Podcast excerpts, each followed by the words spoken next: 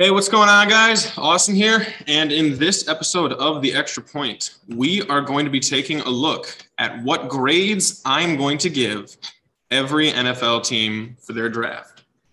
Uh, this video, we are just going to start with everybody that got D's and F's. I'm going from, uh, you know, an A, B, C, D, and F scale. For some reason, we skip E here in America, but it is what it is. Uh, so, without further ado, let's get to who had the worst draft in the NFL.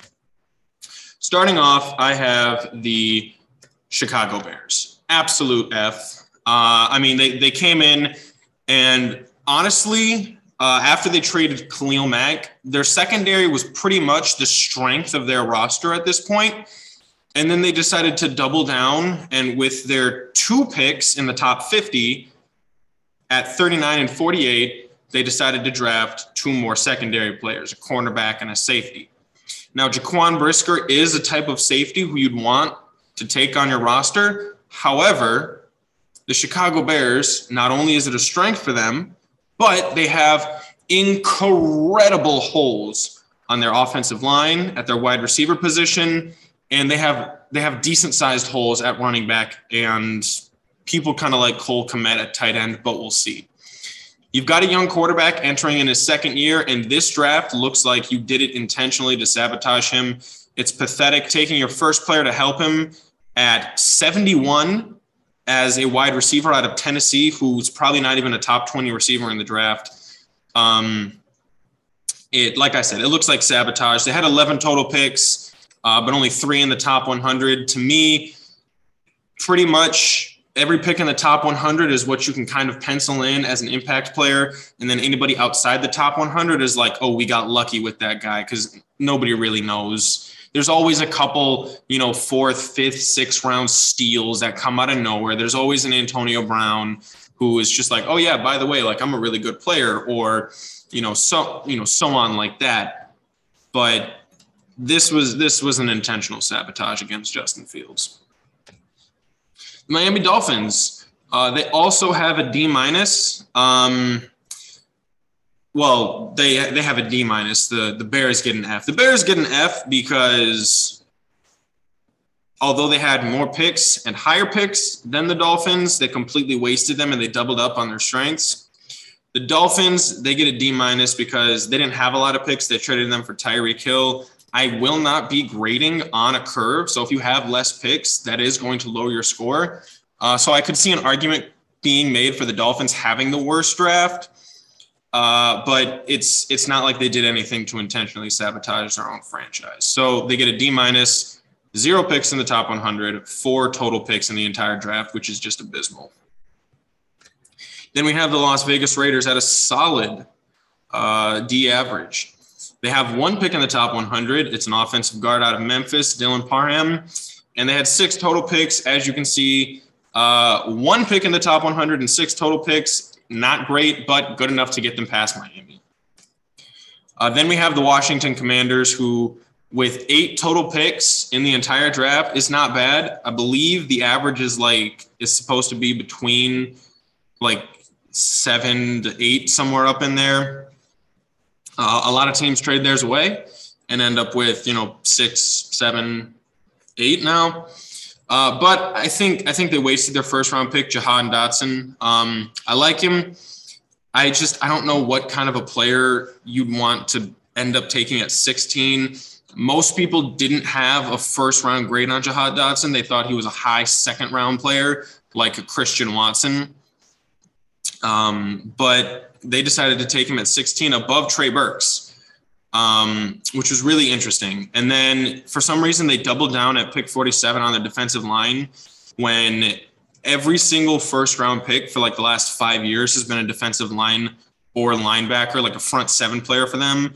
So as good as Phidarian Mathis is, that pick at 47 is kind of weird, especially considering, you know, you've got you've got needs at you know a lot of offensive positions. I know you think that you have your number two in Jahan Dotson, but you have needs in second in the secondary. You have needs on the offensive line, uh, and then running back. It, I mean, you have a new young guy.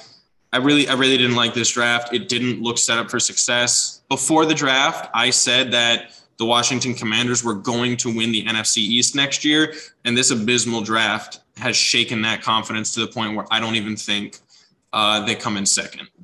It's still possible uh, with you know the upgrade at quarterback and the health coming back to their defense, but I I don't feel confident in them at all. Uh, at a D plus, we've got the Carolina Panthers, who only had six total picks, and four of them were outside the top 100, meaning that unless they just absolutely got four steals, uh, it was a pretty pretty bad draft for them. Uh, their first pick was at six, and their second pick was at 94, which is, I mean, a huge gap. So many great depth players are missing out on. Fortunately for them, and the reason why I don't have them lower is because Ikem Ekwonu, the offensive tackle here, is probably going to end up being the best tackle in this draft.